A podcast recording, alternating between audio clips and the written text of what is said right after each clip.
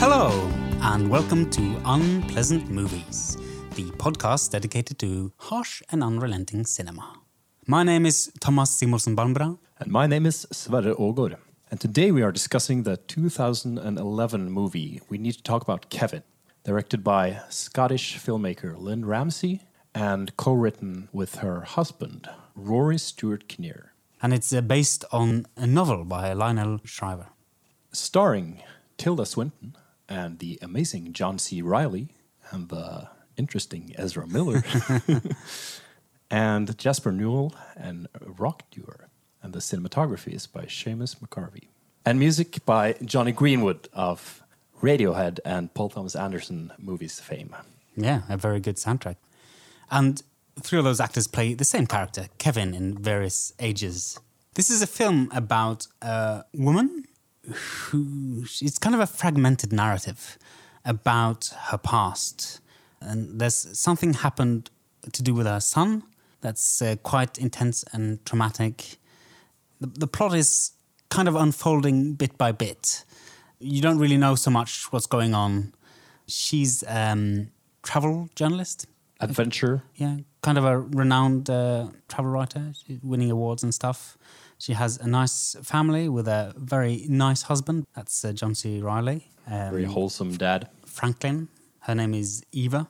They have two children. Uh, it starts out with the, the first child, and certainly seems to be some issues with this child.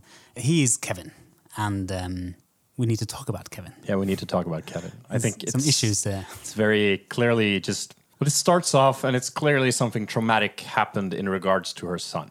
And she's alone in the beginning of this movie. Um, yeah, well, the film starts off at like a tomato festival. Yeah, some And you just see her bathing in red, and at first you're not sure what it is. It looks like it could be gore. Yeah. and it turns out that it's tomatoes. There's a lot of red in this movie. But yeah, it, it, something traumatic happened, mm. and then eventually you get clearer sense that it has to do with her son and that she has a kind of uncomfortable relationship with her son. Hmm. And you see the unfolding of the narrative from both the future and the past. Yeah, like it's a fragmented, uh, associative. Uh, the editing is very kind of uh, mixing things, kind of mostly by association. It seems. Yeah. It seems very it's very artistically done, poetically done. Like you see these bits and snatches of fragments of history going back and forth and it, it feels very like memories. It kind of like how you imagine the mind works if you're going to translate to a film. It reminds me a lot of her her later film. You were never really here. Yeah, with Hoken Phoenix. Yeah, Hoken, Hoken. Jacquin, Jaquan. Aquan, Jaquan. uh, Jack Phoenix. Jimmy Phoenix. Uh, which have you have you seen it? I have not actually. It's, Um, it's really I know good. about it, but it goes even further into this sort of style of fragmented narrative. In fact, all her films are really good. Her first film, Ratcatcher, which is kind of a, like a young kid in uh, Scotland, kind of black and white, Yeah. very beautiful and serene. And Morvern Callar is her second film, and then Kevin is the third, and uh, the fourth one is the yeah, I think from her second film onwards, they're all based on novels. I think. okay. Although I think she wrote the first the Ratcatcher movie. Yeah, she did. Yeah, she also has a really nice, uh, like a twenty-minute essay film called Swimmer, which is basically just a man swimming in a river, beautifully shot. The sound design is like clippings from like news footage and like diverse bits. It's very sort of like poetic uh, essay. Really nice, worth checking out. She's such a great director. There are few directors I feel like I can wholeheartedly say that all the films I've seen Yeah. are just amazingly good and interesting. She has a very distinct and interesting style. And I said it's sort of memory like the quality of this movie, but hmm. it's also connected with trauma. Yeah. So I feel the disjointedness and the haphazardness of the sequencing of these different scenes and just often really short snippets of her life. Hmm. They feel very closely connected to the trauma she's experienced. Hmm. So it does have a memory like quality, but it also has the disjointed quality of unwanted memories, perhaps, or like someone thinking back or, or dealing with a trauma. or maybe trying not to think back, hmm. but things keep popping up hmm. anyway. That's the general vibe, and it suits the motif of the story very well. I'm unsure whether or not the um, novel works like this, but the structure of the film is very interesting. There's a lot of confusing things, there things that are not clear until you know it unravels before yeah, you. as far as I know, the, the novel is um, based on letters, Okay. so it's not quite the same effect. I think, though I haven't read it. But It's very powerful in this movie. Yeah, I also haven't read the book, but you get the sense that it is a very good adaptation because it's so cinematic. You can see a lot of adaptations. There's something a bit disjointed. You revere the text and you want to bring it to fruition in the most strict sense, and it doesn't quite work. Well, this doesn't necessarily feel like it's been adapted. Like Kubrick is one of the directors who's really good at this. I mean, most of his bigger films are adaptations, but they don't really feel like a movie adaptation from a book. No, often they feel like improvements on the novel to the point where it seems like it, it was always meant for Yeah, for or- a movie adaptation. Or you never knew that it was a book. like the the, the famous uh, Stephen King book, The Shining, Yeah. which is just so much better as a movie, in my opinion. Although Stephen King hated it, but it's so perfect in movie treatment. I do feel the same about this. This movie feels just perfect in its medium. Its use of the medium is very beautifully and artfully done. It's, it really is a wonderful, Gorgeous movie. Yeah, it looks so good, and the sound design. Uh, this is one of the earliest uh, films that Jonny Greenwood uh, scored. I think he started off with a documentary called Body Song, and then he did There Will Be Blood.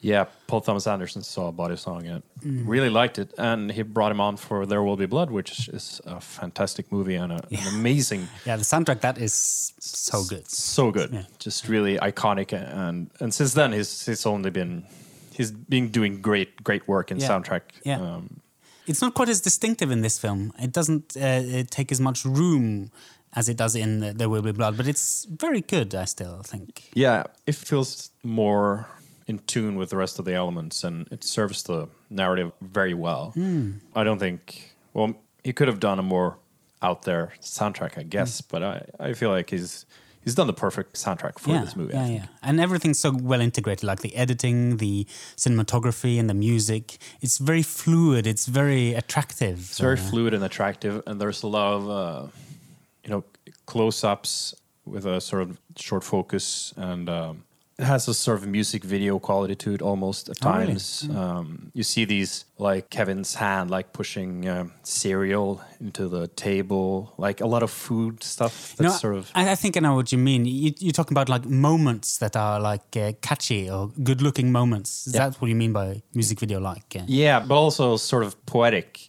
There's just these snatches of stuff happening that looks looks nice and mm. maybe a bit disjointed and also very memory like and mm. seemingly pointless, but that's because like there's a lot of associative elements. Yeah, like yeah. if you experience something and then later you smell something, you might remember the experience because you smelled it at the same time. So mm. there's this sort of um associative elements between what's Yeah, some sometimes there's a lot of seemingly pointless or small details that might seem insignificant, but they seem poignant in the setting. Well, that's uh, part of what makes it a really good rewatch as well. And there are a lot of elements you might not pick up the first time you see it when you know the narrative and you. S- it's not really symbols so much as they are use of repeated imagery. Yeah. which is very effective and it reminds me of how memory works like you have like a detail in the background that is strikingly similar to like uh, one of the main imageries but you wouldn't think of it unless you went back and saw it for example there's um in the kitchen in the the big house where she's living with her family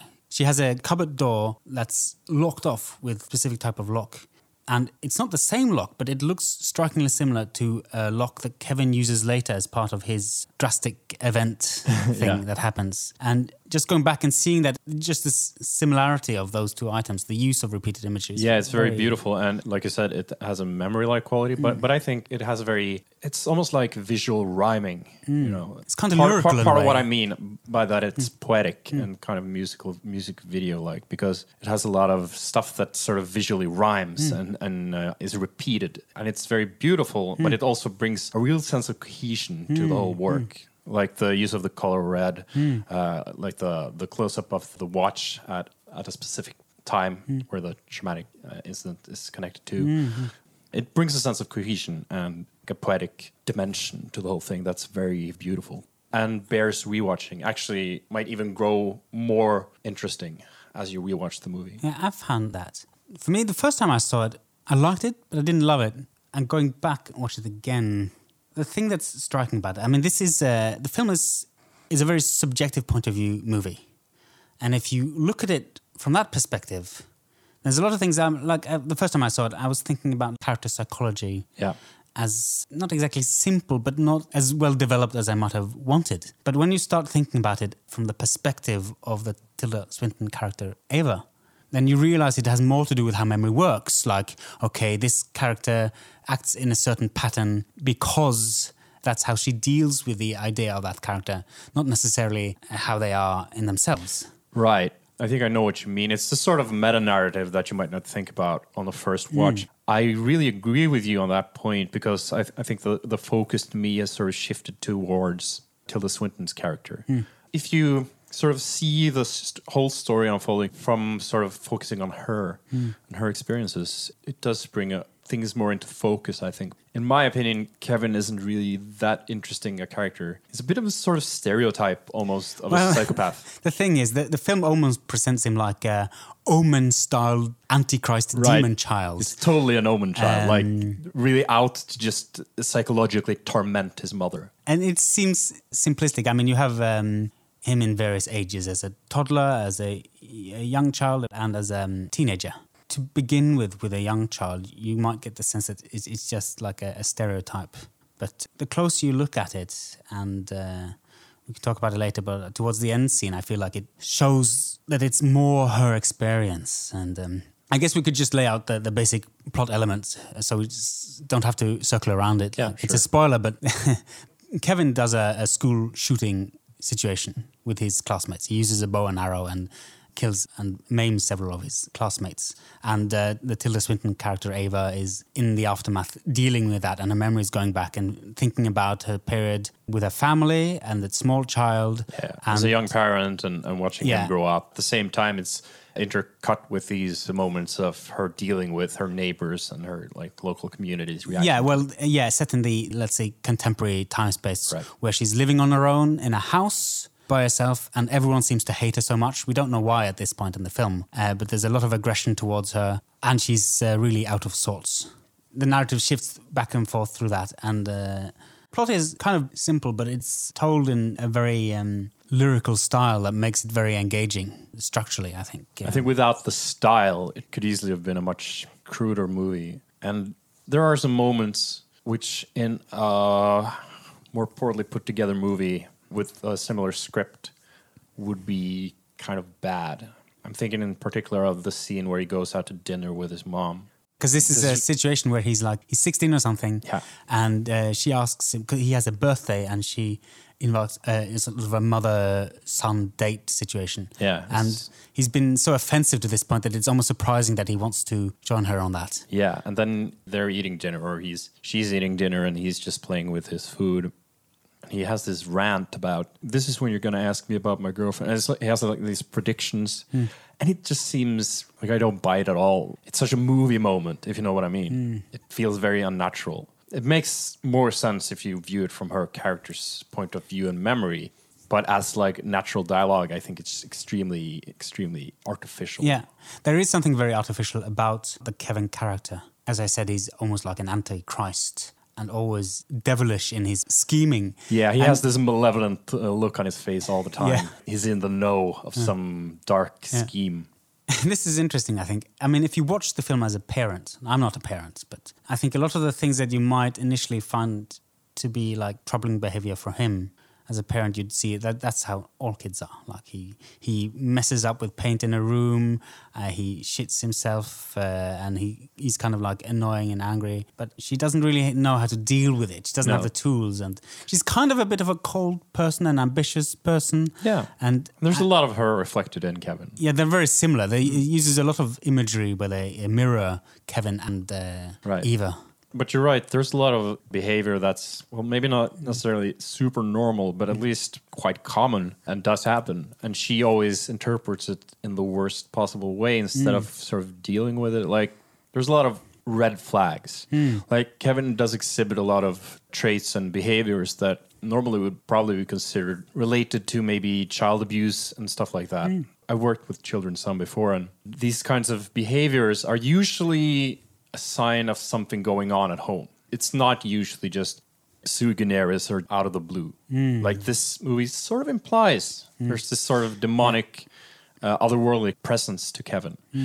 But in real life, I think you would be able to deal with it much more if you if you sort of viewed it from a more um, balanced point of view. Yeah.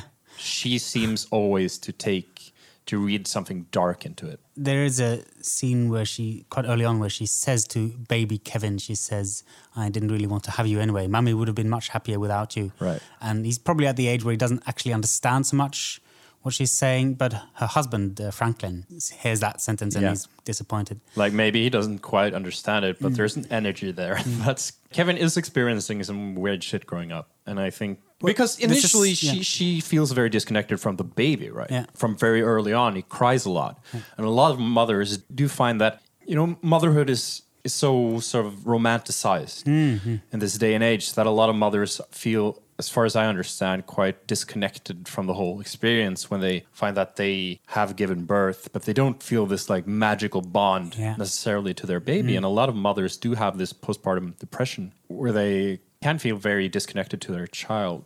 Tilda Swinton does really beautifully portray this in this movie. But I think from that point on, like she never really gets over that. Yeah, there's a lot of things that are implied in this movie about her that aren't said explicitly, which is one of the things I find re- really interesting about this film is a lot of the things it, it doesn't say as well as the things that it does say, which fits very well into the idea of a, like a subjective narrative. I've seen some reviews and I, I can easily understand people who also just see the film as this is a bad mother and that leads to a devil child who goes out and kills. We can blame Right. we can blame the mother and some of the characters in the movie they also act like that. They Hmm.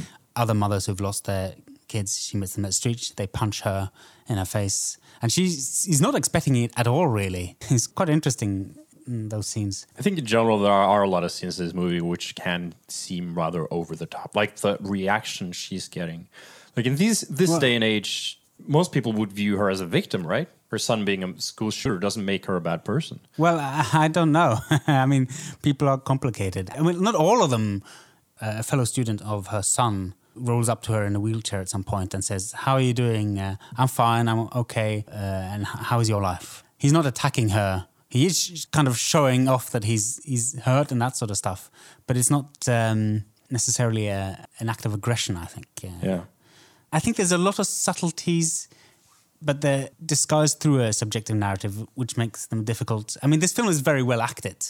Like, um, Tilda Swinton is great. The performances all yeah, around are yeah, great. Like yeah. the ensemble, uh, John C. Reilly is great. Ezra Miller is awesome. Um, Yeah. It's just really. They do a really good job. John C. Reilly in this film is kind of just this nice guy, the nice dad that Kevin is always, you know, helping out if he wants, and while he's rejecting his mother, and it's it might he's, seem he's seemingly being duped all the time. Yeah. Like he's seemingly just uh, sort of dumb and Yeah. isn't realizing what's going on. And that might seem simplistic, but I think there's an underlying tendency. I mean, you can think of it as her remembering him as kind of simplistic, but you can easily read between the lines that there's he's not really as present. I mean, he's not taking her seriously, and he doesn't seem to be taking Kevin seriously either. There's a lot of these nice nuances. You have this scene with the Ezra Miller version of Kevin, the 16 year old. the latest version. Yeah. This is really nice scene with, with his uh, young sister in the kitchen. He comes into the room and she screams like, "Oh, Kevin, my best friend, be my friend." He, he kind of brushes her off a bit. And he says, uh, "Go away, silly. Go get me a drink." And the language he uses towards his sister is very interesting, I find, because it's kind of accepting. At the same time, he uses derogatory language. So he puts her down and gets her to do stuff for him. And you can just sense that if this girl were to grow up and be a woman, she'd have so many issues with her own insecurities Right. and being, you know, related to in this manner. Of course, she doesn't grow up. Both, both she and her dad get murdered by They get Kevin shot by a before bow and arrow. Yeah, It's interesting what you're saying about how Tilda Swinton's character Ava. Yeah, views her husband as sort of this dumb oaf in from her perspective in sort of memory of him hmm. maybe her viewpoint. But i would point out that that's sort of if you accept that meta narrative of it all being through her eyes because i think you can absolutely view this movie from a more straightforward perspective. You can, yeah, yeah. And it sort of depends on how you approach it, how well it works, Hmm. I think. Because if you just view it as a straight story, then a lot of the things that happen are a bit sort of. Well, that was my mistake first time I saw it. I feel Yeah, but I'm not sure it's a mistake though. Like, You're getting less out of the movie, so in that sense, yeah, you're getting less out of the movie, but sort of isn't that on the movie maker to sort of make that more obvious? You could argue that anyway. I'm not saying that it's a bad movie because you can view it from a simplistic point of view, but I do think that you have to go into that mode, that meta narrative mode, where you sort of view it more from Tilda Swinton's perspective to really get the most out of the story. Yeah. Initially, it's not as explicitly clear that it's subjective. I mean, there's a lot of things that point towards it the editing, uh, the way it goes back and forth, and the use of repeated imagery. But it doesn't necessarily say very clearly, like some movies may, that uh, this is her perspective and everything is to be understood from how she sees it. Right. But, it's but, not implicit that it's an unreliable narrative. Well, because that's one of the things that the author of the book, Lionel Shriver, was worried about when it was going to get adapted, that it would communicate clearly the unreliable narrator. And um, I like the way it does it, but it, it can be a bit deceiving, I think. Yeah. Right, because it's not clear that it is unreliable. Well, and I, I assume I assume he, he was satisfied with that because it's really sort of ambivalent. Yeah. That ambivalence, I like that. yeah, yes, I agree. I, in general, I like when movies go into that ambivalent territory where you can view it from several levels, several angles, and them all being valid, but nonetheless different, mm. uh, and can bring you different sort of results on how you. Well, it can give you different things on different viewings depending on how you sort of. It can enrich the experience. It. Yeah, it can enrich the experience, right? I like that. I do think it's not a perfect movie. If I would point to any flaws, I would mm. point to that it might be a bit too intelligent in the way it goes about that stuff, right? Because you can read it as being mm. quite simple. Mm. Uh, I'm not sure how you'd improve that. Actually, I think this is one of the ways that I was never really here. Her film that she made after this mm. is a bit better. The way it more clearly presents itself as a subjective narrative, using the same sort of um, fragmented editing and memory based style. I don't feel it's faulty necessarily in Kevin, but it's sharpened more for that project. Yeah, uh, that's a good way to put it. I don't think it's a fault necessarily, but it could be improved upon, maybe. Mm. Right? I do find the whole core of this story incredibly fascinating. Mm. It's something that has been fascinating me for a long time. Like, how do you deal with family members being psychotic or yeah. lacking empathy or being sociopathic? There's this very interesting podcast called Happy Face, uh, which is a reporter, I think, and the daughter of a serial killer. Okay. That make this podcast about sort of going through the life of her father, talking to the victims, going through this process of understanding what it is to be closely, familiarly, genetically connected to, and socially, of course, hmm. connected to a psychopath, like a real monster. Oh, that sounds very interesting. It is incredibly interesting, and there's a lot of commonalities actually between what is sort of explored in that podcast and this movie. Hmm. There is this sense, this sort of dread that you are inexplicably linked, like you can never break free from the chains of biology. Yeah. You can sort of read that into Tilda Swinton's performance there that she feels connected to Kevin. Mm. And so in a way she feels guilty by association or guilty by biology almost mm-hmm. that it's an evil part of her mm. or that she also has these these things inside her and that's it's really sad. In in the podcast Happy Face it's just incredibly sad but also sort of eye-opening to hear this woman who's been through this horrible experience and by the way, her experience is quite similar to what goes on in this movie because there's a lot of seemingly normal things mm. that, in retrospect, are just obviously psychopathic. Mm. Like her father tries to kill them at several points, but it seems sort of random. Like he he leaves out bear bait and leaves them alone in the, a cabin or whatever, mm. and he wants to try to get them killed. Right.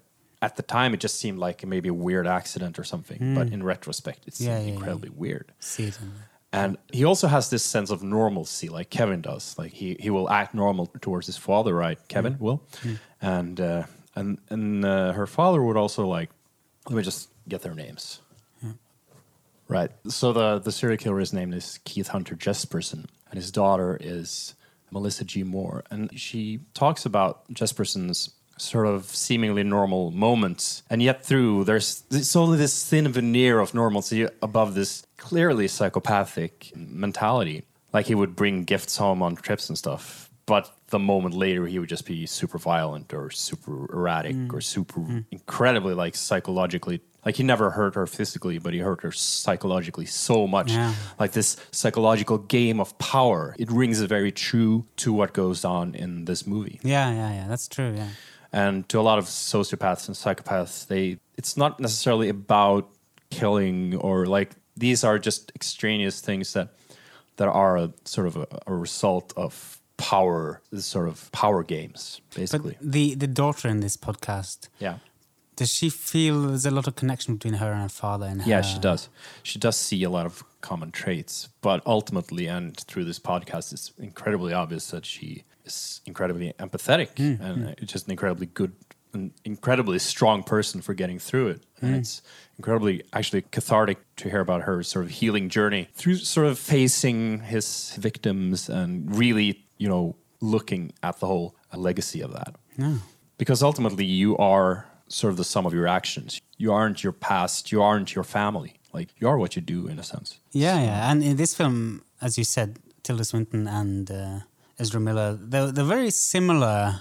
They don't necessarily look like they're in family, but they both have they have this sort of slim builds, coolness about them yeah, yeah. this sort of vaguely elfin or otherworldly Yeah. quality to them that makes them their relation in this movie seems very obvious and the casting is superb i would yeah, say it's great. And they embody that just by you know looking the way they do But and then, also and then you have the through- brilliant performance on top of that so it, But also through the situations that are presented. Uh, there's this really nice scene um, from, um, as, as we talked about before, the uh, mother and son date.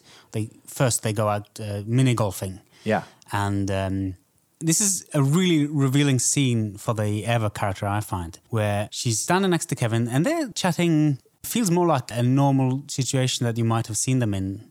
And they're standing by the counter doing the mini golf stuff and talking about some other people there. And she's saying, commenting like on the weight. I mean, you don't get like that just by uh, genetics. No, she's talking shit about some overweight people, and at that point, you you really see like the connection between them on that. And the way they relate back and forth in that situation where he says, Mom, that's uh, really uh, harsh. And she says, Yeah, you want to talk. And then he says, I wonder where I got that from. You get a feeling of the dynamic there. And she's kind of surprised by that comment. And you can feel like it, it reveals a lot about how she relates to people, which isn't so clear. A lot of the time through the film, she's the recipient of bad behavior. Yeah. And in this case, you see more of her as an agent towards others. Yeah, Um, I think there's a, there's a really illuminating scene uh, where she's meeting Kevin um, in the jail. Yeah. Uh, this is after the whole the whole school Is this shooting. the last incident. scene there? Yeah, well, it is the last scene, but it's also intercut throughout the movie. Yeah. and Kevin talks about he's uh, fingering a scar on his arm. Mm. And he says, "Do you remember how I got this scar?" Mm-hmm. And he says, "That was the only honest thing you ever did to me." Yeah. And the scene he's referring to, or the moment he's referring to, is Ava is trying to teach him numbers. And he's playing these mind games with her. He pretends he doesn't know anything, and then he counts up to 60 or something. And it's obviously he knows his numbers. Yeah, he's an intelligent boy. Yeah, he's very intelligent, right? And then he shits his pants just to sort of get on her nerves, apparently. And he's like five, right? And he's still wearing diapers. And so she has to change him. And she's getting really, really annoyed.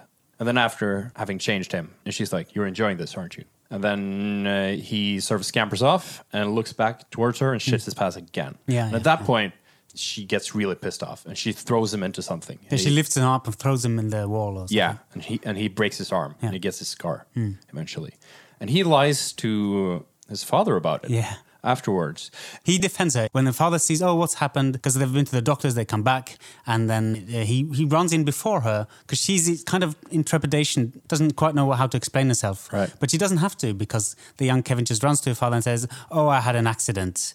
And uh, mum took me to the doctors. Yeah. So that feels a bit schemy. it does, and I think you, you get the sense that Kevin feels this sort of personal connection to her on that Hmm. level that she's the only one in the family with those dark tendencies. Because the father and the daughter, uh, John C. Reilly, and they're quite warm and, and nice. And uh, Ava seems to have quite a, a warm relationship to the daughter. Yeah, She it seems very wholesome and natural, Yeah, unproblematic. Because that again, sort of blissfully ignorant almost. yeah, but at the same time she she doesn't feel like she doesn't feel quite so like she does feel more like Kevin, sort of like a halfway point between Kevin and the father and daughter. She feels normal, but she does have these uh, more morose and antisocial tendencies. It does seem like. Well, I mean, she's a cold and reserved and ambitious person. Yeah. But she's not a violent person, and she often reaches out to Kevin, for example.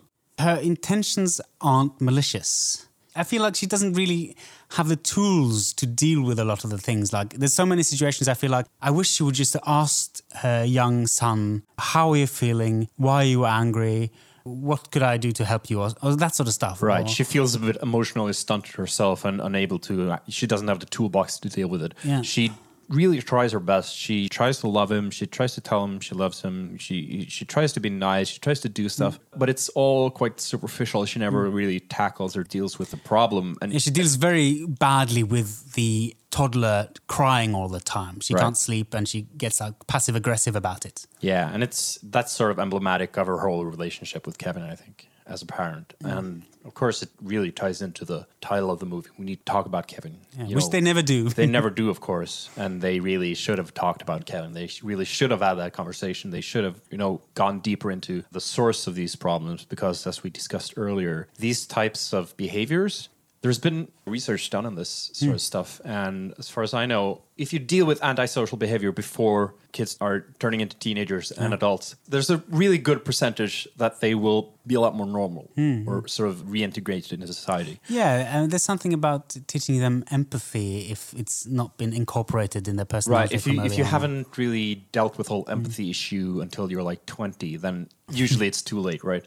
But research has shown that it's possible to deal with these issues at least in a larger degree Yeah. if you tackle it sooner. Sooner the better, right? And it's never really dealt with. here. Yeah, yeah. I really feel that they should have had a good family therapist where Yeah, right. all the uh, different, the father and the mother and the son and the daughter. have There's a lot of issues there.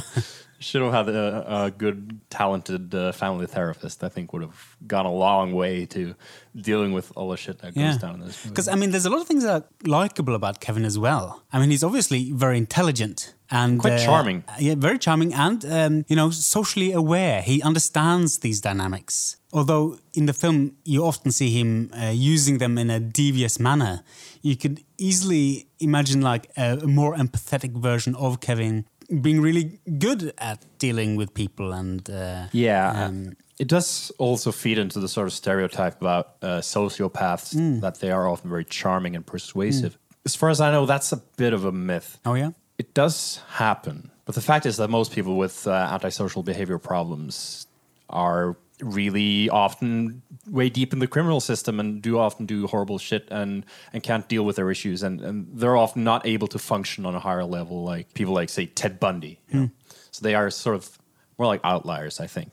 Actually, I have a nice quote related to this. Oh, yeah? From the Guardian review of this film by Peter Bradshaw. And he said, um, What American Psycho was to consumerism, we need to talk about Kevin is both to sexism and feminism. A brilliantly extreme parable, operatically pessimistic.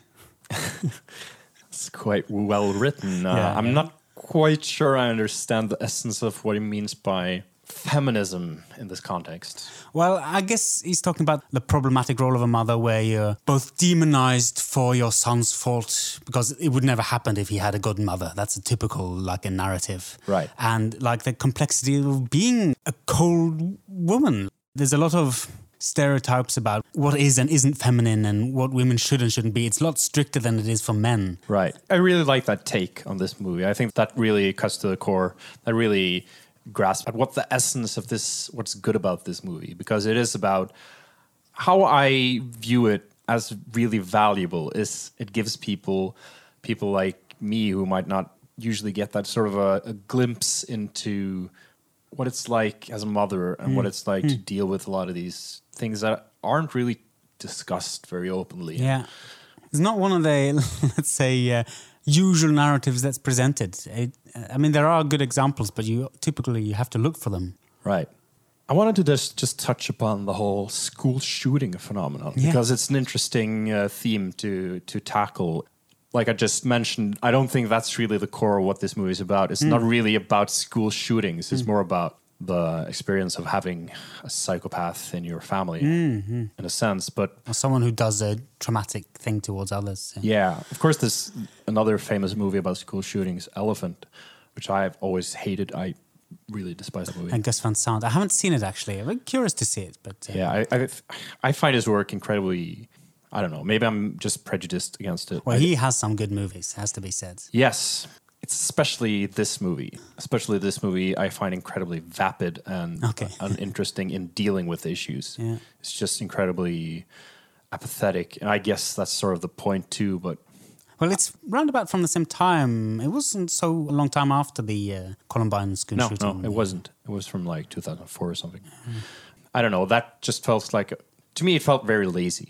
That's Okay. Probably what I liked the least about it. And it was just incredibly boring.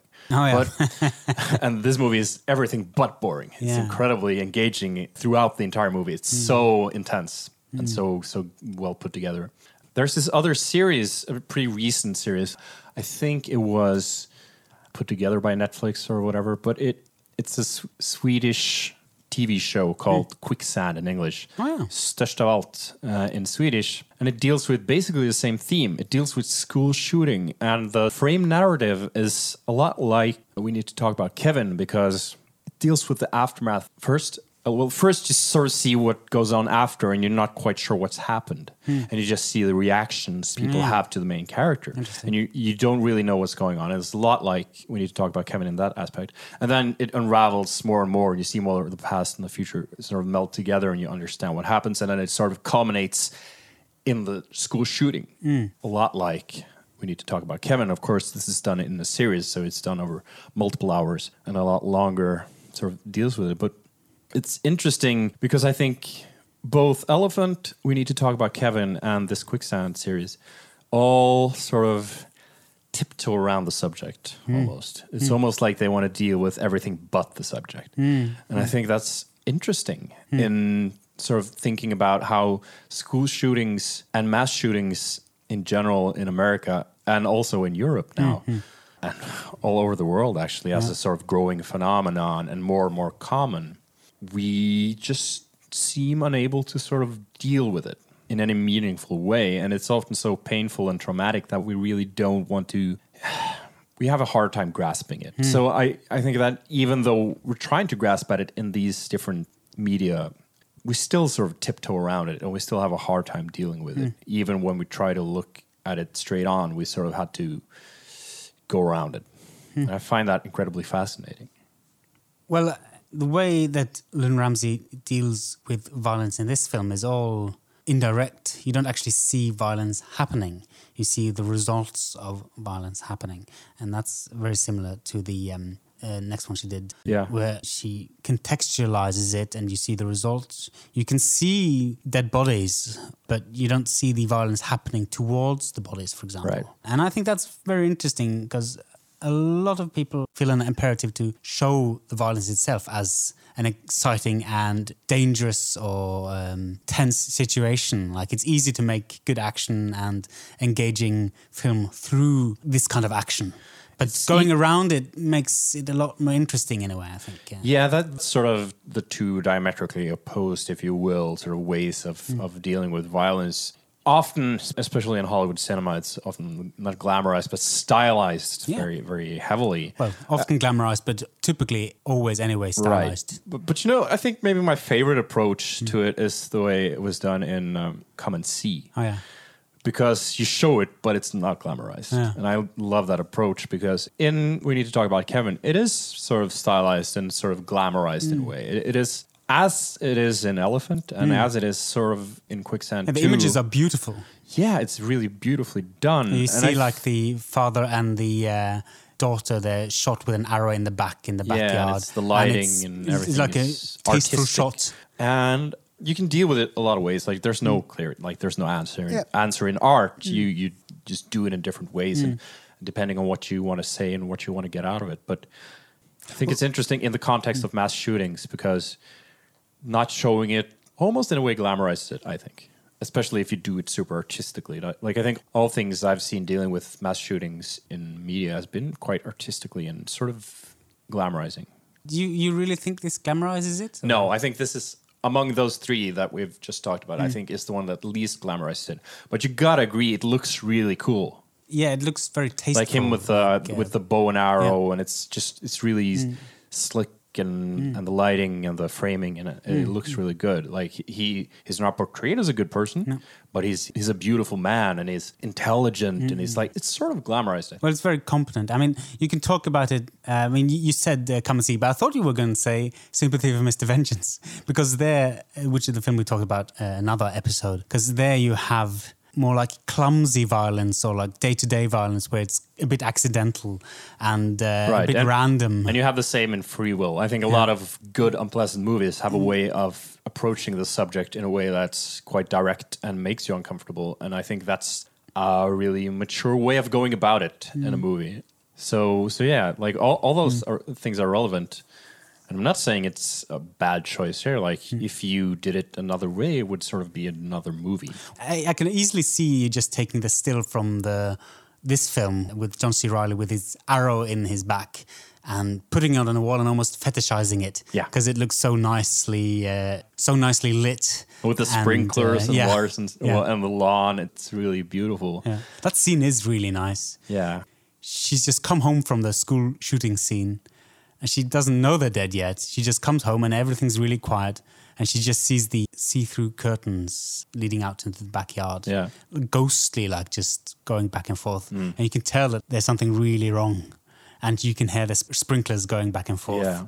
And the way it shows that is really beautiful and ghostly and, and uh, uh, haunting, really. Right. Almost like a horror film. uh, Yeah, I do think it's valuable to think about these things. Like Hmm. even the choice to make it archery instead of guns. It's so elegant and sort of quiet and and Hmm. A bit unrealistic, probably. a bit but, uh, unrealistic. yeah, in fact, looks so the nice. whole thing is just this choreographed Hmm. sort of beautiful symphony of destruction and But you know, actually, I think in terms of, I, well, I don't know. I mean, it was written by this uh, Lionel Shriver guy. I don't know how it functions in the book, but in the film, the, the irony of it being archery is that um, Kevin gets interested in it in one of the few scenes we see where he's open to his mother. She's yeah, reading him and Eva to are him. bonding over this book. The bonding. He, she's reading Robin Hood.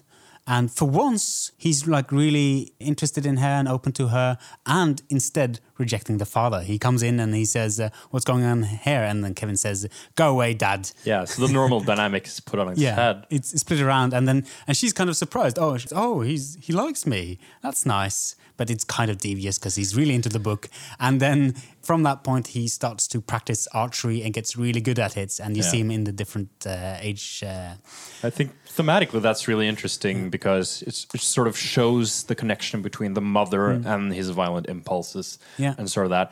Not necessarily direct, directly symbolic or anything, but it's it's sort of it, it rhymes, you know. yeah, It- and it, and it puts kind of like an element of guilt onto her because Right. she introduced him to. I mean, it wouldn't have worked with. Well, I mean, I suppose it could have worked with guns, but it would have been a different thing. Uh, like you could have had like yeah. then you have a scene actually afterwards when she's leaving alone and she's sort of making Kevin's room like uh, spick and span for his eventual return. Yeah.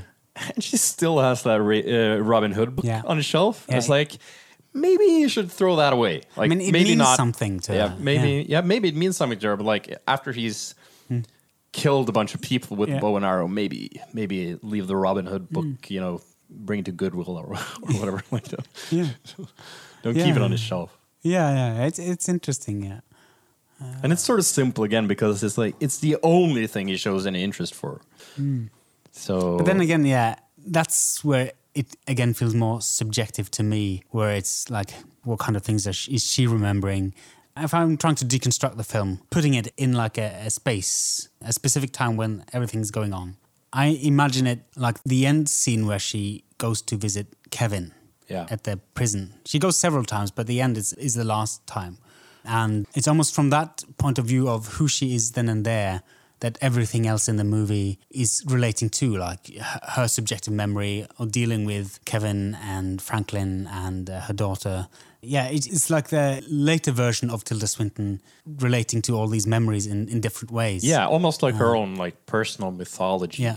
Yeah. Like the, the version she's been constructing and reconstructing in her head throughout the years. And it's sort of come more simplistic and symbolic than it probably was at the time. And, and that's kind of how memory works, isn't it? I mean, when you think about something, there's uh, some brain research that says that like every time you think about a memory, every time you remember something, you're reconstructing the memory. Oh, yeah. The more you go back and reconstruct the memory, it kind of changes. It becomes more subjective, and Yeah, it's the not like details a, are less clear. It's not like a video recording. It's more like a couple of uh, like keywords, and then you sort of reconstruct the Yeah. the scene from a script or something. So remembering it many years later, a lot of the details can be very different. You can associate a different color. Yeah, and especially if or- it's something that you sort of recreated and recreated, you can have very specific Mm. Like um, memories of something that isn't true. There is there is some very interesting research on this. Yeah, court cases where someone's uh, for years been put in prison for a crime they didn't do, Yeah. and they get genetic proof years later that it wasn't them, but they the witness was so sure it was the exact face. Right. And eyewitness testimony is some of the most unreliable evidence you can get in a trial, though. But this scene with when she meets him at the very end, I found also that to be one of the more revealing scenes. Because this is the only time you actually see Kevin vulnerable and Yeah. open. Because she goes to him and they start a conversation, and it's slightly more candid. She asks if he does he understand why he's done these things, what's going on with him, and he says, uh, "For the first time in my life, I feel like I don't know. I don't have any answers." Well, he says, I thought I knew. Yeah, I im- thought I knew. implying he, he doesn't really know now. And Yeah.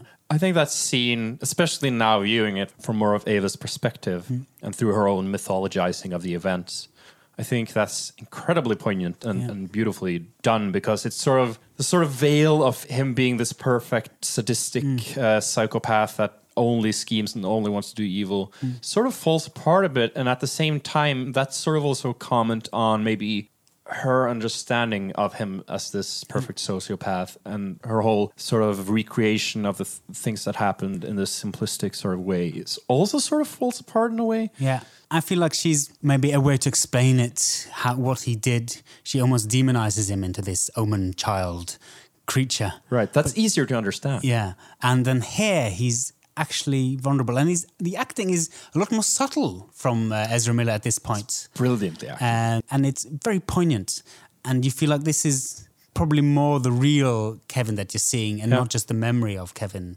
that she's reconstructing. Uh, Right.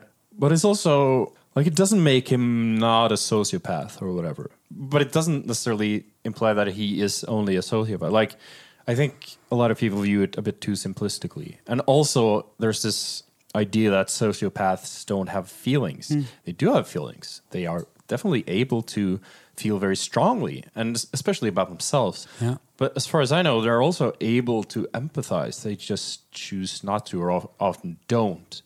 In a lot of cases, now of course there are a lot of variables and a lot of just different. Well, I mean, choosing it is maybe a difficult word in this context. yeah, It's not as if they have a red button and a green button, and they. no, I, I seem to recall reading some research that it's kind of annoying to reference all this research without citations, but this is sort of a laid back podcast. We're not going to like it's not an academic discussion well, by any means. scientific. So, but I remember reading some research that sociopaths actually can make choices regarding how they empathize. Yeah.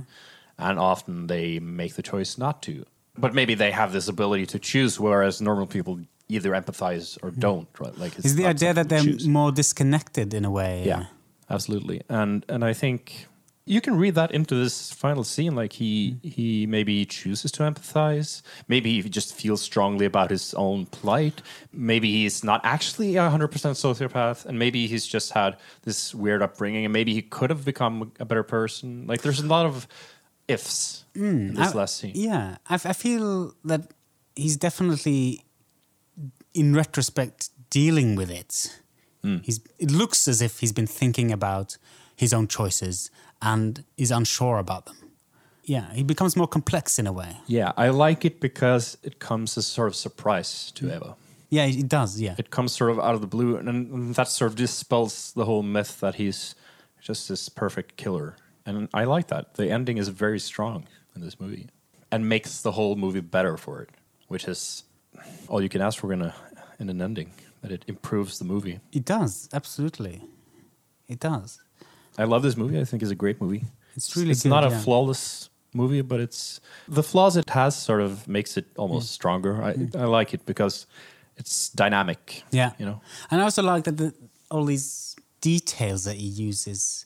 Like we haven't really spoken about the so much about Tilda Swinton's character in like more or less the present, where she's she's got a uh, she's got a new job. It's not a fancy job. It's the travel Uh, agency. Yeah, where she's. Uh, at first, you just see her applying for the job, and uh, this woman, she's looking over her credentials, like the, the statement from her past, and he just says, "I don't really care what you've done, as long as you can type or whatever." And uh, I really like this character. She has these really long painted nails, and she's tapping the paper, Yeah. and she's kind of like, she really doesn't give a shit. She's got her own thing, Yeah. and as long as this person does the job, I kind of like her. yeah, she's funny. She's well acted. Um, And later at the at the party, she's like uh, she's like dancing and like she she seems like a very genuine like uh, person. yeah, yeah. In this movie, like this complex Hmm. sort of uh, psychological like. Then you have this sort of almost comical but very like human character. Yeah, she's she's like a normal person, very Yeah. much. And the coworkers are all interesting. Like the the sleazy, like the guy who sort of tries to put his moves on her. Yeah, and yeah. He's he at once the So first time you see him, he seems just a bit off. Yeah. and then he's helping her with a computer program at some point, and he's just almost a bit too Yeah. familiar. He doesn't do anything explicitly, but then later on at Like the touches dance, her shoulder a bit too much. Like he, Yeah. he's a bit like too intimate. Yeah, and then later on, there's this dance party where she probably doesn't go out to much social events at this point, and she's sitting down and looking at the others dancing, and then he goes over to her and says, uh, "Would you like to dance?" And it feels like she just she's not comfortable with it. Uh, she just says, "Oh no, I, I don't like to Yeah, dance." but it's a scene that happens in uh, all parties. Yeah, you know, people. yeah. I mean, dance. some people just don't, and Yeah. that's uh, that's fine. Yeah. But then he like switches into this shitty asshole. and he just says, "Yeah, you think anyone would uh, want to dance with you other than me Yeah, after what you've done?" Yeah, it's like, where do you get off, you stuck up bitch? Yeah, he just Do turns. you think anybody's gonna want you now Ah, after this? Yeah, and he just becomes this really ugly guy, Hmm. and uh, all your feelings about him as a, a creep just come to fruition. Yeah, they're validated. Yeah, and you instantly dislike this guy. Yeah, and then she leaves because she's become very uncomfortable. And there's a nice detail with her employer as well at this point because she sees her leave and she goes towards her and she says, "Ah, don't leave." But she doesn't put too much in it either. Uh, she's just kind of casually saying, uh, "Don't go," and then she Yeah. turns around and goes, has fun anyway. Yeah. And I like that detail. It's Yeah. it has some nuance to it. Uh, Yeah, same. Way I really like that. It does have nuance to it. And it's just kind of comedic. There's there are some like comedic elements. Yeah, it's very movie. funny the film at times. Uh, It, it is, and I think especially the whole travel agency just Yeah. reminds me of like it's sort of offish is ish, and it's so, sort of uh, also a bit like. Uh, did you watch the the Fargo series? I did, yeah. Yeah, the first season there with the travel agency. There, Yeah. it reminds me of that too. It's sort of sort of a relic from the past. Like nobody really goes to travel agencies that much these days. Mm-hmm. Like so, it's sort of it's this ancient office milieu that's just I don't know. It's funny. It's funny. Yeah, there's, there's an interesting detail actually with the two different workplaces, uh, uh, like prestige job in the beginning and the the other workplace, because they both have a lot of posters on their wall, and in her original job, they're kind of really nice posters, and they've got her name on them, showing off her like great stuff she's done, and then in the new workplace, they're just super generic posters Yeah. with. Uh, Visit Spain. yeah, a- I like that dynamic there. There's a lot of those subtle things. Uh, And I also think the the the whole her whole adventure persona is sort Yeah. Mm. of like a bit douchebaggish. Like, how many people do you do you know that call themselves adventurers that are sort of nice people? well, I don't know anyone who calls himself an adventurer. No, like I've met a few people that like they travel a lot and Yeah. maybe they like they view themselves as quite important. Like Okay. the whole, you know, Vice, right? Like Vice Yeah, journalists, Yeah, or yeah, I, I often feel like they're I'm an adventurer. I go to war zones Okay, make I get these what you're saying. Uh, hip and cool um, interviews and documentaries. Like, and they always seem like a bit of like kind of douchebags. I do Tilda Swinton doesn't seem like the most warm person. Like No. she does seem like a bit yeah affected. But talking about the humor, there's one scene in particular that's so funny. This is still when Kevin's a young boy, and she's at home with him, and then um, uh, she sees out the window, and these two like these two guys in suits Yeah. come to the door and, and ring the bell. And she, she sees them out the window and she's kind of worried because they look like, is it the FBI or something? And um, she opens the door and they start this Jehovah Witnesses thing. And she's so relieved. And they say, like, um, do you know what's going to happen to you to your afterlife? And she just says, uh, "Oh yes, I do. I'm going to hell. Thank you. bye bye." That's funny. Yeah, there are some great comedic bits in this yeah, movie. yeah. It's really nice timing to that. Yeah, and that, that, that's the kind of stuff you really don't get in Elephant. Like, there's no funny bits. It's just dreary and boring. Uh, And Kevin too, also the as the character is at times quite funny and sharp. Yeah, yeah. They have a, like a similar kind of uh, sharp-witted sense to them. Uh, And there's just great interplay between the actors. It's just a great ensemble of, of actors really playing well off each other. yeah.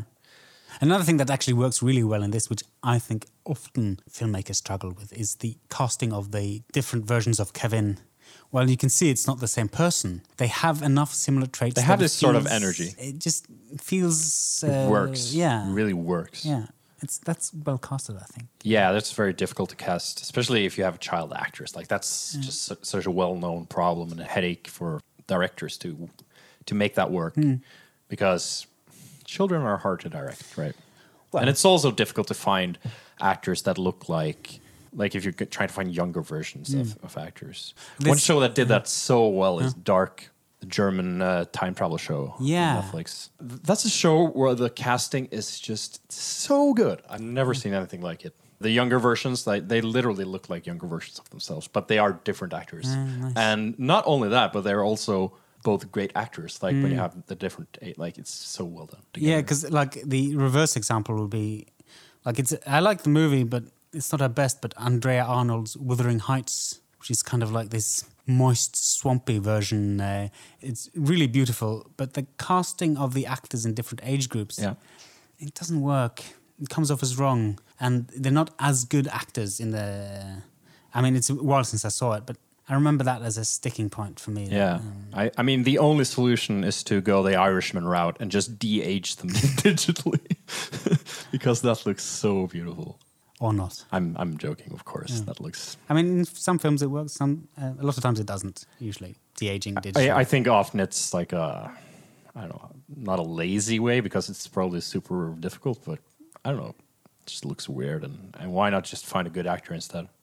I think good casting is better than spending a hundred million dollars on on CGI to de-age Robert De Niro.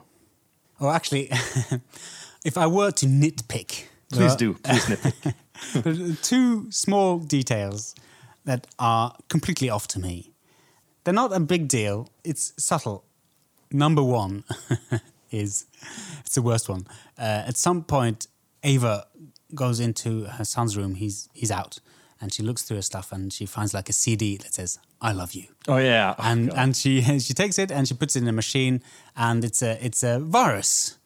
Uh, that's perfectly fine, but the way they present the virus Yeah, is such a it's so- '90s movie. it's like from Hackers. yeah, it's yeah, so stupid. yeah. It's like these it's like- graphics on the screen. It's like this baby boomer idea of what a virus, computer virus is. Or like the idea, how do you make uh, something digital uh, cinematic? Yeah, it's uh, so really it's this digital clown. Ha ha! I got your Yeah. words. And lots of porn flashing. Yeah, it's yeah, just yeah. So over the top and stupid, especially for a movie like this. Yeah. It feels just so ham-fisted. yeah. It, it just seems like someone who doesn't know what a computer is Yeah. completely. I hate that. That's such Uh, a pet peeve of mine when when you have like uh, instead of real uh, computer programs, Mm. of course, often because of copyright stuff or, or whatever, because of licensing, you can't show Google, and so it's like search.net Mm. or whatever. That's one thing, but also especially hacking and stuff. Mm. I'm entering the mainframe, and you have this like it's it's Well, always if it's super stylized, it's okay. And I think that I think that the montage they made is nice, but it just feels off. It's like if it was a parody movie or if it was like a more like jokey film in over some the sense. top. Like if it was hackers, it Yeah. would be cool because Yeah. that's a that super setting. over the top, you know, really campy movie, and so that works in that setting. Of course, it's a kind of terrible movie, but mm. It works still. Mm. Yeah, it, and Harry it just just feels- doesn't like it's totally completely wrong. It's this totally movie. off. It just feels like probably I don't know Lynne Ramsay, but maybe she's not a computer person. I would have been really surprised if one of my contemporaries would have gone for that sort of choice Right. in this sort of movie. I think it like that scene sort of it's tonally a bit to me like like the the date scene where he he goes on this like uh, brilliant genius rant. Mm. It feels very movie-ish. You know, like you've seen it a million times before, Mm. and that's I don't like that. Yeah, I get what you're saying.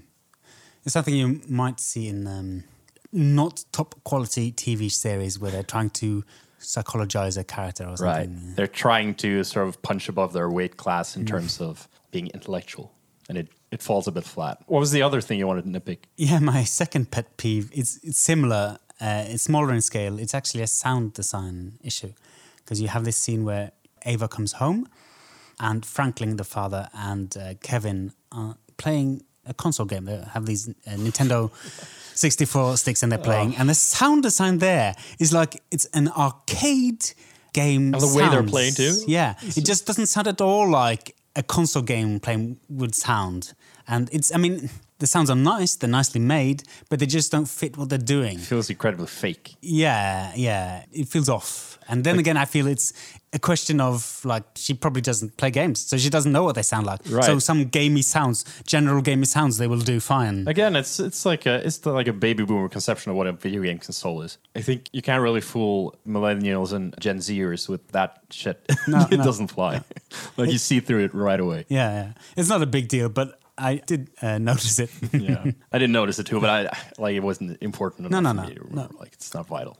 It's a, just a bit annoying. Yeah. and you can see it in a lot of th- in a lot of stuff too. Yeah. Like, it's always like console games, and it, it just doesn't look like they're playing at all. Actually, there's another element that I wanted to talk about, which is I really like because um, one of the scenes they go back to a lot is um, Ava and Franklin uh, younger in a date situation, and they're kind of making out and on the streets and stuff. It's dark and it's Yeah. sort of uh, flashing red lights and stuff, and often intercut with um, a clock, like a digital clock, a timer, and it's about midnight more or less, and it goes back and forth several times in the film, and they have sex. Now it's not explicitly said, but it's implied that this is like the uh, conception of Kevin, where he was born, and it's kind of bathed in this red light, this demon light. It's almost as if there's some guilt, and the they're standing in the street in these vans that look almost like SWAT cars, but they're UPS, and Yeah. it's kind of loaded with like aggressive imagery, as if this is the it's at midnight, it's the demon night. It's like as if it was a full moon and everything, Yeah. and uh, here he's created this demon child. Uh, Yeah, it's very it's sort of pregnant with symbolism and also pregnancy. yeah, I know what you mean. I kind of like it though. Yeah, I do like it. Yeah, it's nice, mm. and I like that it's implied more than it's said. It could easily see the film and not think about that at all. I think. Yeah, I could see it as just uh, showing their relationship before, right? Mm. And how it's sort of falling apart now.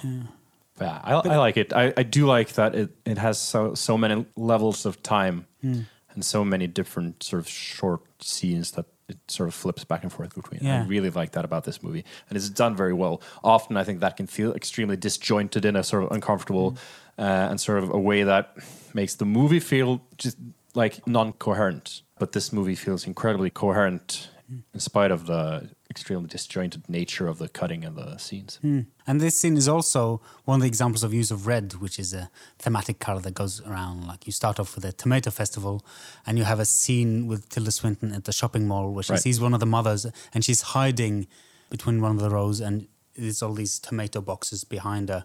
Very like a striking image. It's a beautiful shot. So many beautiful shots, but it's also like sort of uh, symbolic. Where you, you can read symbolism into it, but it's also just beautiful and, and sort of poetic and rhymes with the different Yeah. times it's shown. And I like that about the sort of applicability of the different themes, like the hmm. visual themes running throughout the movie. You can use them if you want to, and they enrich the movie. But they hmm. you don't have to read too much into it either. It Yeah. can just be like a nice touch. I, I feel like it's more to do with, let's say, repeated imagery and association rather than symbols. Like this means that. Again, it feels it feels very musical, sort of hmm. jazzy almost. It has a really good beat and a, like a good flow, and just this visual coolness Yeah. aesthetic. It's very It's great. I really like this movie. same. Yeah, yeah. And uh, all the films, really, I like. and just Worthwhile checking out if you haven't seen them. yeah, totally. And just the cast too, hmm. like John C. Reilly and Yeah. Ezra Miller and Tilda Swinton, of course. They're all wonderful in their hmm. own way, and, and the soundtrack, Jonny Greenwood, is amazing. Like hmm. it's really it's good shit. Ramsay is one of these directors. She's she's very stylish, but she's also very good um, good with actors. Like Uh, often, I feel like stylish directors often like that comes with a cost of maybe not being able to.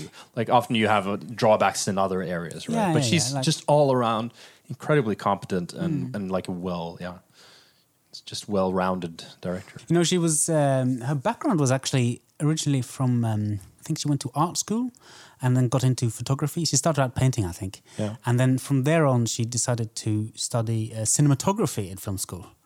Uh, so she started out there, and then did some projects, uh, and then got into directing. And um, you can really feel like there's a technical competence to her. She knows all the cinematic You do feel the competence on all levels. You're in really good hands. Yeah, like sound design and use of camera. It's all really the editing. It's such Yeah. intertwined so naturally. Right, right.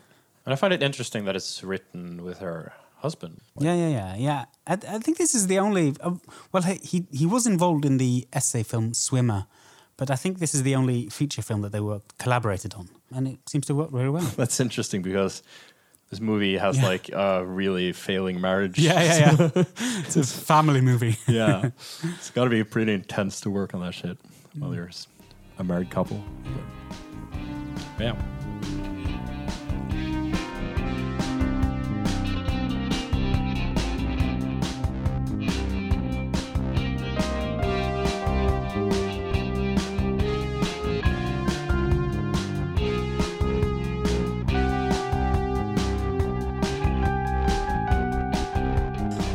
So, Sverre, do you have any nice and unpleasant recommendations for us? Well, Thomas, I do, and it's it's it's a pretty simple recommendation this time. Yeah. This is another podcast, Oh yeah.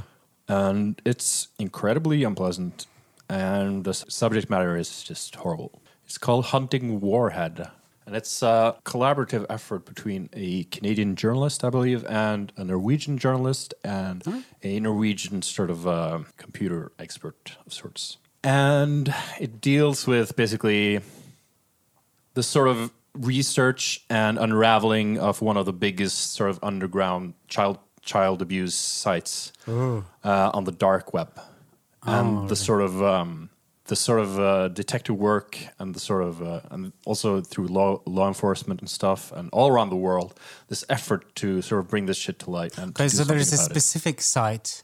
There's a specific site, and indeed, it's a specific person. Eventually, they're trying to target uh, who runs this site, and it's incredibly well done. Like journalistic, it's it's a great journalistic podcast, like investigative. Uh, the investigative work is really cool, and it's done like from multiple different people. Like there's so much good effort being done. But is This- is this a historical thing? Is this a, a case that's finished? This is a case that's finished, yes. So we know the outcome, sort Okay. of. But it's also incredibly interesting just discussing the wider ramifications of it, like the whole culture of it. Um, and it's also very, like, like you want to know what happens next. Mm, yeah. like, uh, it's really good true crime, but also it's incredibly horrible. Like, it can be difficult to listen to for a lot of people, I think. Uh, but it's, it, it's handled very tactfully still, and it's very well put together. sounds and it's short; it's six episodes or something. Oh, that's Uh, nice. So yeah, I really recommend you check that out. Uh, Warhead, Hunting Warhead. hunting warheads. Yeah, sounds that's very my interesting. I will check that out. So, do you have a recommendation, Thomas? I do. Uh, actually, since my last one wasn't so much a recommendation, I kind of have uh, a cheeky double recommendation uh, in a way. Okay. Um, the main recommendation is uh, it's a short story by George Saunders called Adams. And similar to Kevin, it's uh, it's it's it has a very subjective point of view. It's a first person narrative about uh, a man who finds his neighbor in his kitchen standing only in his uh, underwear and is facing his kids' room. And uh, it- it- I think the first sentence is something like, I never liked Adams. And when he was standing in my kitchen in his underwear facing my kids' room, I lost it, or something like that. So he knocks this guy down. I gotta say that's that's a very strong start. Yeah, it's a, it's a great start. He knocks this guy down and chases him out. And there's a escalation of uh, events going on. And I'm not going to spoil it because it's so beautiful, but it has a lot to do with a suspicious frame of mind where you allow yourself to escalate events into unreasonable heights. Yeah. And it has a lot of nice touches. It's um, the language he uses for himself. When he says he knocks him down, he says, I wonked him in the head and he went down. And wonk is such of like, a, it's a childish, doesn't sound serious. Sounds silly. Yeah, it sounds very silly. But when he's talking about the other guy, uh, the language is very serious and very threatening. So it has a lot of nice uh, subtleties. Yeah, subtleties and nuances like that. Kind of reminds me a little bit of uh, Edgar Allan Poe's A Telltale Heart. Yeah. Which also this first person narrative. The classic. Yeah, but not as, you know, gothic. But the double recommendation comes in because I discovered this short story through a podcast, which I am really fond of. It's called The New Yorker Fiction, where the host, Deborah Treisman, invites an author to come and read a short story by another author that's published in The New Yorker. So in this case, it's Joshua Ferris reading George Saunders. And he reads the story and they have a conversation about it afterwards. So they talk about the nuances and the elements and and this story is also an allegory and you can read it and like it without that element at all.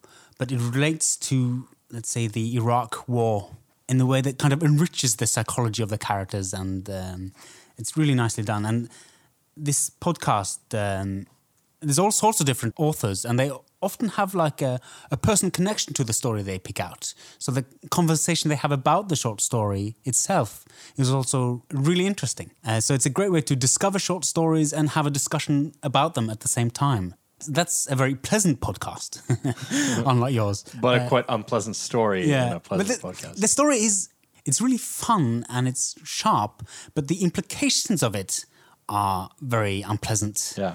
And the way the narrative becomes very suspect as you go along. Right. I like what you said about allegory because I think that's the that's the best way to do allegory. Yeah. Like to not have it be the only way of looking at a story because that often becomes incredibly boring. Like if it's too uh, explicit, it becomes a bit boring and it only function as an allegory and it's, it's yeah, not it, as it feels very medieval. like, uh, hi, I am truth. Yeah. And it's just yeah, okay, you're truth. That's the most boring character of all time. Oh. You know, so yeah, I like that. Uh, yeah, so that's our recommendations for this time. So that's the end of this episode. If you want to get in touch with us, you can send us an email at unpleasantmovies at protonmail.com or you can rate and review us wherever you get your podcast. You can also check out our list of unpleasant movies at mubi.com. Just search for unpleasant movies there. And you can see lots of films that we find unpleasant and interesting. Perhaps you have some recommendation to us you might want to send as well. And the music for Unpleasant Movies is made by Sverre Ågård and Ju Skarning and the band Umulium. So the next movie we'll be talking about is Trouble Every Day by Claire Denis. which is a really good and interesting movie. I think you'll enjoy it.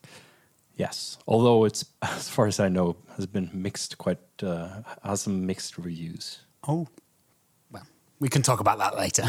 That's often a, a sign of a, a movie that's well worth talking about. so I think that's it for this time, and we'll see you in the next episode. bye bye. Bye bye.